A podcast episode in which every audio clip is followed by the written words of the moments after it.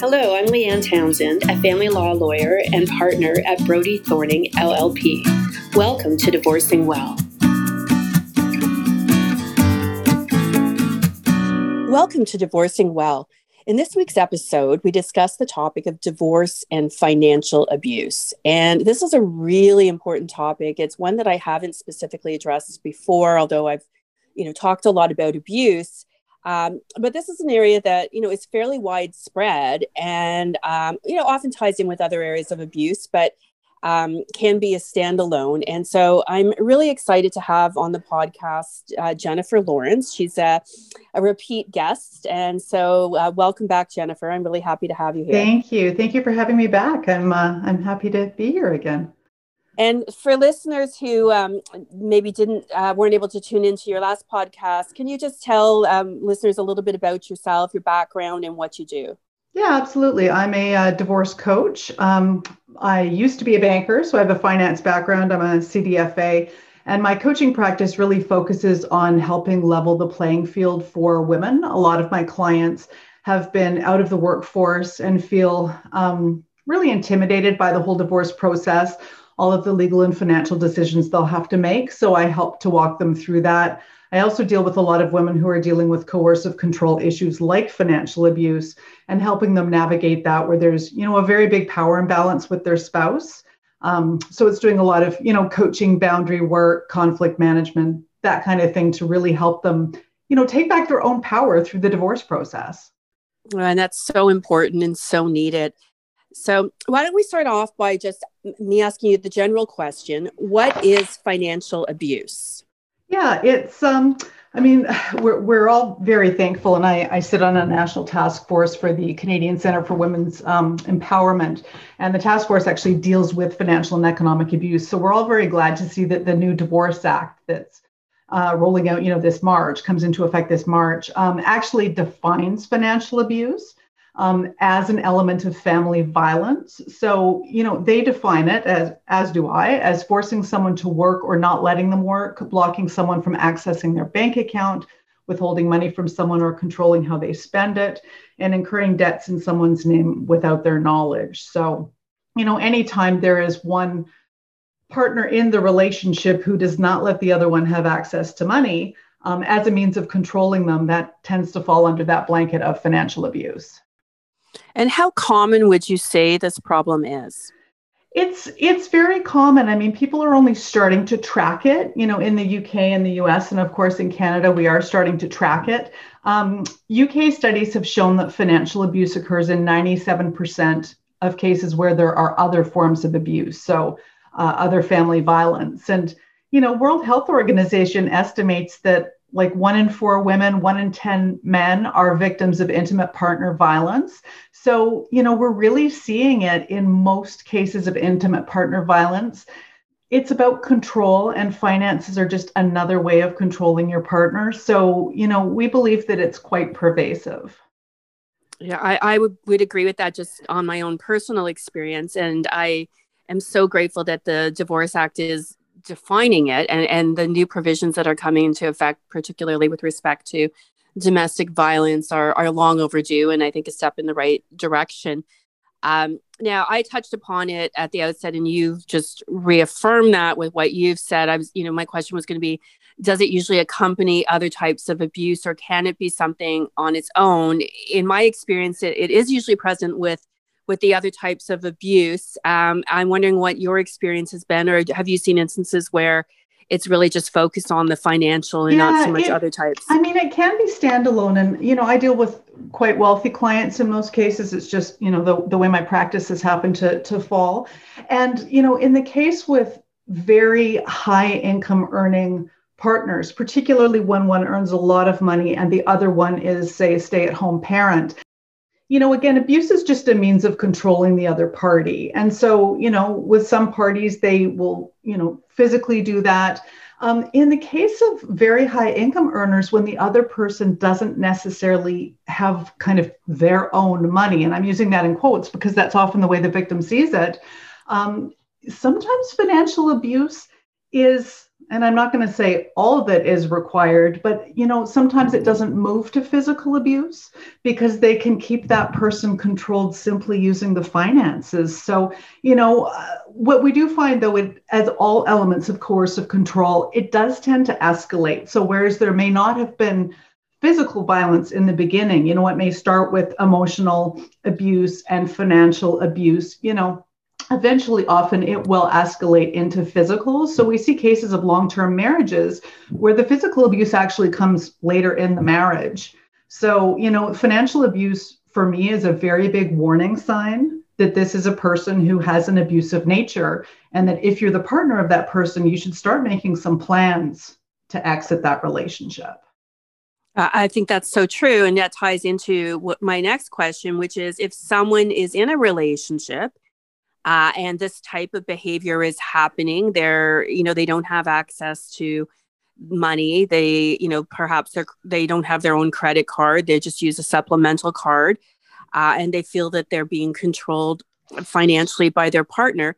What advice do you have someone who is listening to this podcast and is, finds himself in that exact situation yeah, I mean, for me, it's a big signal, as I said, to get out of that relationship. And whenever you're looking at getting out of a relationship with someone who is abusive uh, in any way, shape, or form, you need a safety plan. We talk a lot about safety plans when it comes to physical violence, um, but you need a financial safety plan if you're planning on leaving someone who has been controlling you financially. So, you know, the, I always think that a lawyer is your very best friend, really, in most situations involving divorce, but particularly when there is an element of abuse. And so, getting the money together for a lawyer's retainer, um, if you have joint property or are married, it's, you know, you're not necessarily going to be able to access that property until you get a lawyer on board. And, you know, I, I can talk a little bit about some of the mechanisms that can be useful, but, you know, finding money. So, whether you're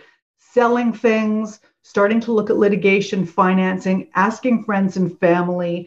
Um, we don't have contingency fees as an option in Ontario for family law, but talking to potential lawyers about how they handle retainers, because uh, you just want to know that when you make that decision to exit, that you have the means to access a lawyer who can put, you know, some temporary orders in place, non-depletion orders, that kind of thing. Um, document everything. If you are experiencing this kind of abuse, the test really for whether you are being impacted by family violence if you end up in court is evidence based. And so just like with physical violence where you know we tell people to write down dates of incidents to take photographs of any physical injuries with financial abuse you know if you go to the atm and you know it says no funds like keep those receipts um, if you have access to your online bank, you know, take take snapshots. If you find bills in the house for, you know, debts or lines of credit you didn't know about, you know, take pictures of that on your phone because you want to build up evidence that this was, you know, one-sided, that you were not party to these debts. Um, you know, if, when you're starting to get out of the relationship, you know, start setting up accounts in your own name. A lot of women find that they don't have a great credit history and therefore you know their credit rating isn't wonderful because they have been on supplemental cards and not building credit in their own name. So you know get a little credit card like a little you know like the one they give students like a $500 $1000 credit card. Start making small charges on it pay it off every month you know so that you're starting to build credit ratings in your own name. Um, change pin numbers if you do have your own accounts um, you know, you just want to make sure that anything that is in your name isn't somehow compromised. Um, and a big element of financial abuse that isn't talked about as much, because we think of it as people like draining your bank accounts or not giving you access to cash, but very often abusers will often make it difficult to work. You know, they'll make you late for work. Um, they'll cause a fuss at work. So, you know, you can work with your employer to let them know, you know, I, am late again. Could you just document when I'm late? You, you don't necessarily have to get in the whys and wherefores, but if a third party is also documenting um, things, it, again, it can be helpful in court. So really, it's get some money together so you can get a lawyer, document everything, and start working on building your own credit rating and safeguarding your accounts. Those are kind of the three steps to think about in a safety plan. Yeah, and I those those are dead on, and it's it's such great advice. And you know, from the legal perspective, um, you know, getting the lawyer, you know, it is important because as, as you're mentioning, Jennifer, uh, the lawyer is going to be the one who can help you get that the non-depletion order and perhaps an order for exclusive exclusive possession of the matrimonial home if yes. it's warranted. Um, and they also can be in a position to get you some spousal support child support interim, on an interim basis. And even you know a disbursement towards your legal fees um, yes. you know yeah, like an advance on equalization has been negotiated yes. in the past. And um, that can be really helpful because you know legal abuse often especially during the divorce process we find legal abuse goes hand in hand with financial abuse. So, very often, the abuser, particularly if they have more access to capital, will have all of these kind of frivolous uh, claims as part of the divorce process and, you know, asking for all this stuff on disclosure, basically to try to, you know, run you down to the point where you have no more money for representation, which is why we see when a lot of women get to family court, like when they actually get to the court process, they're self represented because it's been depleted. So the more you can work with your lawyer in advance to access those funds, the more power you're going to have in that negotiation process. Yes, and, and lawyers will work with people on that. You know, I think for women or, or men out there who, you know, are in this situation and they're, they're thinking like, I, I don't know how I'm going to retain a lawyer. Like, I don't have, you know, $5,000 or, you know, $10,000 or whatever it might be to, to retain them like don't let that scare you off from speaking to a lawyer because you know retainers can uh, sometimes have some flexibility to them. And again there's often times where we can get a disbursement um, you know in advance uh, from you know it might have to be set off against your equalization. But at any rate you can at least get that money up front so that you can start getting some of these orders in place and and have the money there to to fight what in your experience jennifer what resources are there for people in this situation because i know we, when you and i chatted um, a few weeks ago one of the things that you know we discussed is that unfortunately a lot of people who find themselves in this situation um, they're they're not a group that often you know gets the level of empathy and understanding yeah. that perhaps they should you know if you're being physically abused um, you know people readily recognize you know that is abuse and and and that, that you need resources and help but if you're driving around in an expensive car and you're living in this massive home um, but yet you actually really don't have any money because you don't have any access to any of it and you can't even buy food because of it you know yeah. you're in an abusive situation but y- you don't uh, sometimes garner the, the empathy and the resources aren't out there as easily for someone in that situation. So what resources are there? Yeah no it's true. And um, i mean right now one i mean one of the silver linings of covid is that you know one can actually access legal aid if they are experiencing domestic violence. And because of the new divorce act financial abuse is considered family violence. And so, you know, does allow you for a, a, couple of hours of free legal advice and possibly more. And, you know, they're very good. Like if you're very focused in your discussions and say, you know, I need a non depletion order or I need, ex, you know, temporary exclusive possession of the matrimonial home because you know, right now he's in there and he's like selling everything, you know, to to deplete our asset picture. Like he's giving everything away to his friends or whatever, because you you see all sorts of crazy behavior in divorce. Yeah. Um, you know, sometimes just using those two hours of legal aid will allow you to have an order in place to access resources to then go out and hire the lawyer of your choice. You know, to hire a family lawyer who has expertise in family violence like leanne and you know a number of her colleagues who have expertise in this because you know you really need an expert in this field to help you navigate it. Um, and so you know resources are legal aid again because they have temporarily suspended that. And i wouldn't be surprised to see that go um, become permanent. I know in the uk they have made it that your asset picture should not preclude you from receiving legal aid for this exact reason for financial abuse reasons and trapped capital. Um, you know, you mentioned very wealthy women um, being abused and, and finding it hard to find resources, um, Karen Gosby out of Calgary wrote a terrific book that came out uh, at the end of last year on exactly that. Very wealthy, you know, locked out of the house and sleeping in a Range Rover. And yet it's hard sometimes to access community and social services when you, you know, you're on paper very wealthy, even though you maybe can't even access a $100 on your own. So you know, legal aid, if your spouse has benefits, there are confidential EAP programs that will often give you, you know, a couple of hours access to a lawyer and a variety of lawyers. And again, this isn't necessarily about choosing the lawyer who's going to handle your divorce. It's about finding a lawyer who can get some temporary orders in place so that you can access the money to have some options for divorce.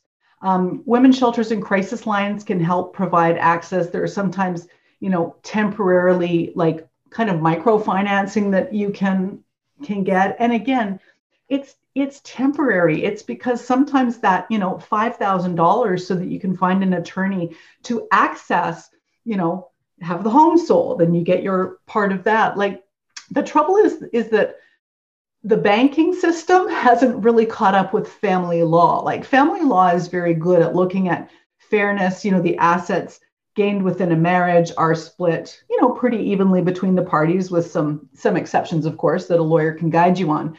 But the banking system and the credit system hasn't caught up. Like your family law agreement, your settlement agreement can say that you are not on the hook for say like big debts that were run up to be given to a third party weren't in your name um, but if you are on that debt, if you're named on the line of credit, you know, the lender and creditor doesn't look at your family law agreement. They look at the agreement you made with them in terms of finance. So because there is that disconnect between sort of what banks and credit card companies do and the family law, there's sometimes this temporary state where you really can't access money, even though through divorce you'll be able to access it eventually. So it's it's really just finding that temporary money. And this is where it's like don't have pride ask friends ask family. This is a temporary loan.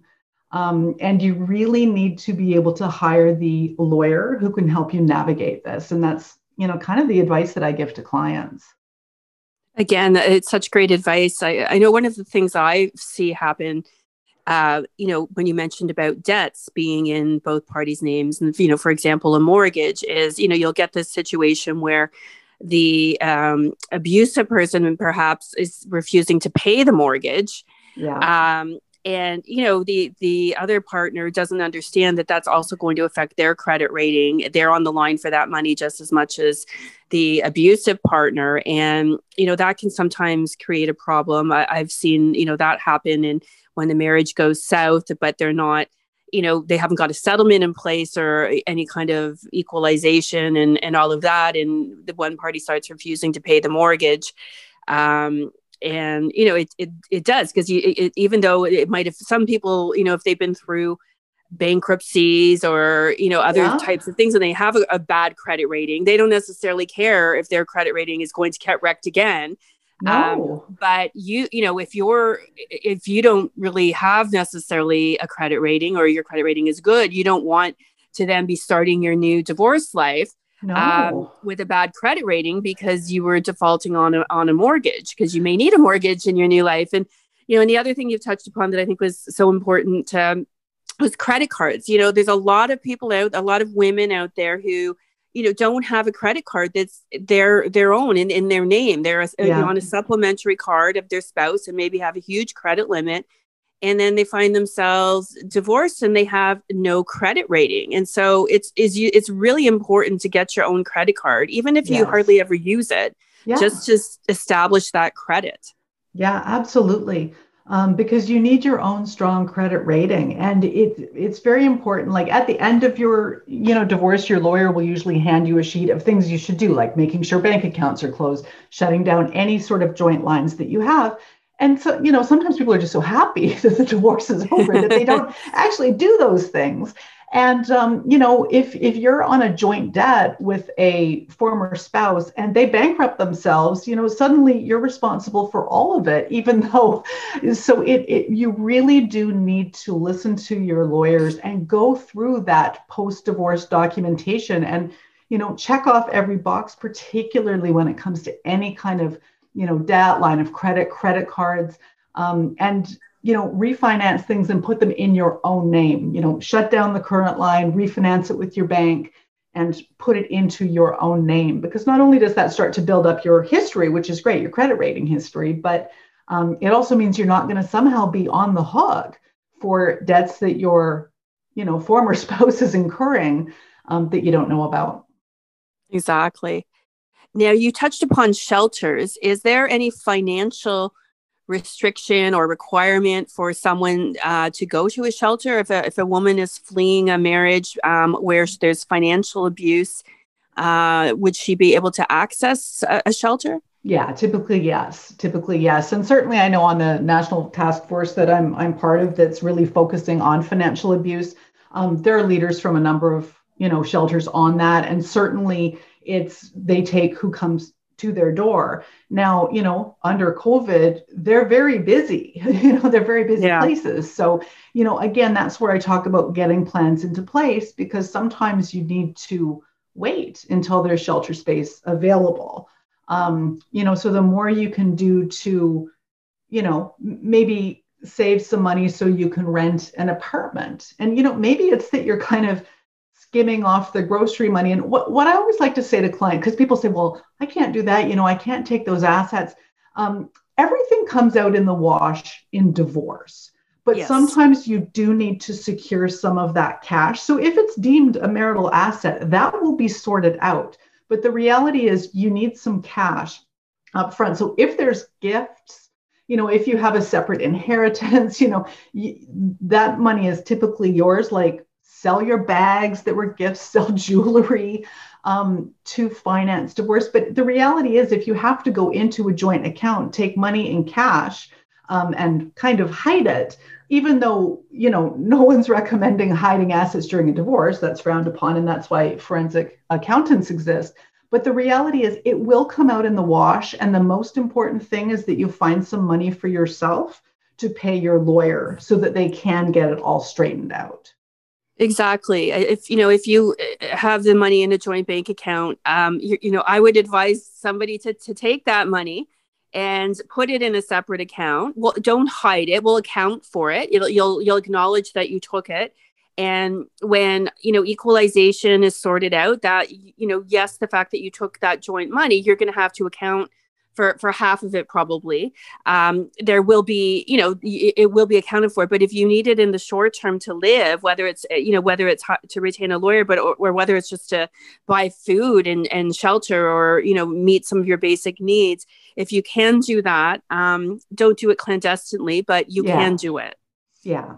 No that's great to that's great to know and that's great advice because um, yeah a lot of women they're they're scared. You know, they're like, yeah. well, I've been told not to take money the, out of the account, but I'm like, well, you are allowed to take money to hire legal representation. Like that is an allowed thing. Um. And again, just you know, as I said, keep documentation. Keep documentation of what you're doing as well as what yeah. your part, so it's you know, all above board. doing. Yes. Yeah, because yeah. that's the thing. You want to make it seem that it's all above board because it is, and yeah. you're not trying to hide anything. You're just trying to cover your expenses, and you have a right to do that. Um, just don't hide it. Yes. Uh, now, if someone is out there listening, um, and you know they're in a situation of financial abuse, and they just feel like they're po- completely powerless, they're completely overwhelmed. They they just they feel like they have to stay in a bad marriage because it's just going to be too much to try to take on their wealthy spouse. Um, is there hope? You know if someone is willing to you know to leave and and take steps is there hope for someone who's in that kind of situation and wants to leave? Absolutely. I mean it is a hard process. Um, when you're dealing with coercive control you know you're often dealing then with high conflict people and often people just feel honestly too exhausted after a rocky marriage to, to then embark on what they think is going to be, you know, a high conflict divorce. Um, and so you know for those who are able to afford a coach and i know we're we're dealing with financial abuse and so you know money is of course top of mind um, but whether it's working with a coach or just you know looking online there's so many good podcasts and things like that on dealing with high conflict people. Um, so it's like you know doing self-care getting enough sleep drinking water so that you physically are able to to deal with this. Um, learning communication styles for dealing with high conflict people. Like if you are going into a situation where you're going to be working with you know legal aid um, shelters perhaps the police you know being able to keep calm and fact based during those discussions is really important. Same with articulating what's happening to your lawyer like being able to talk to a potential lawyer and let them know specifically like this is the kind of abuse that i'm facing. This is what's happening this is the information i've collected is so much more helpful than when we're in our emotional brains and really just overwhelmed by the sadness and anger. And that's completely normal but it's also really not helpful in the divorce process, particularly if it's a high conflict abusive person. They're masters at kind of pushing your buttons, particularly when other people are watching. Um, and then you come across as sort of emotional and not knowing what you're doing, and it's more easy to dismiss your claims of abuse. So the more you can work on finding that calmness, being very fact based. So if, say, you're dealing with your bank manager, you know, having saying, you know, I'm I'm on this joint account, you know, I'm going to be accessing this. I want to send it into a put it in a separate account. You know, if you're very logical and can explain to people what's going on, you will find that people really do want to help. Um, but it's keeping in that logical brain at a time when it's very hard to do so because most people feel very panicky when they're deciding to end a marriage they're often terrified of what their spouse is going to do. In a lot of coercive control environments, um, you know, the person with the upper hand and power will sort of say, if you divorce me, I'll destroy you. Um, and the reality is, once you have, I always look at a lawyer as like being like a guardian angel because once you actually understand your protections under the law, you feel so much better. Like you've got someone in your corner helping you, but you do need to be in a position where you can not only retain them, but let them know what is going on and provide them what they need. You know, there's a lot of financial disclosure you need to provide, and being able to do that with a clear mind um, is very helpful. So it's really working on keeping calm and fact based at a crazy time. It's a huge ask, but it is the most helpful thing you can do when dealing in this kind kind of situation.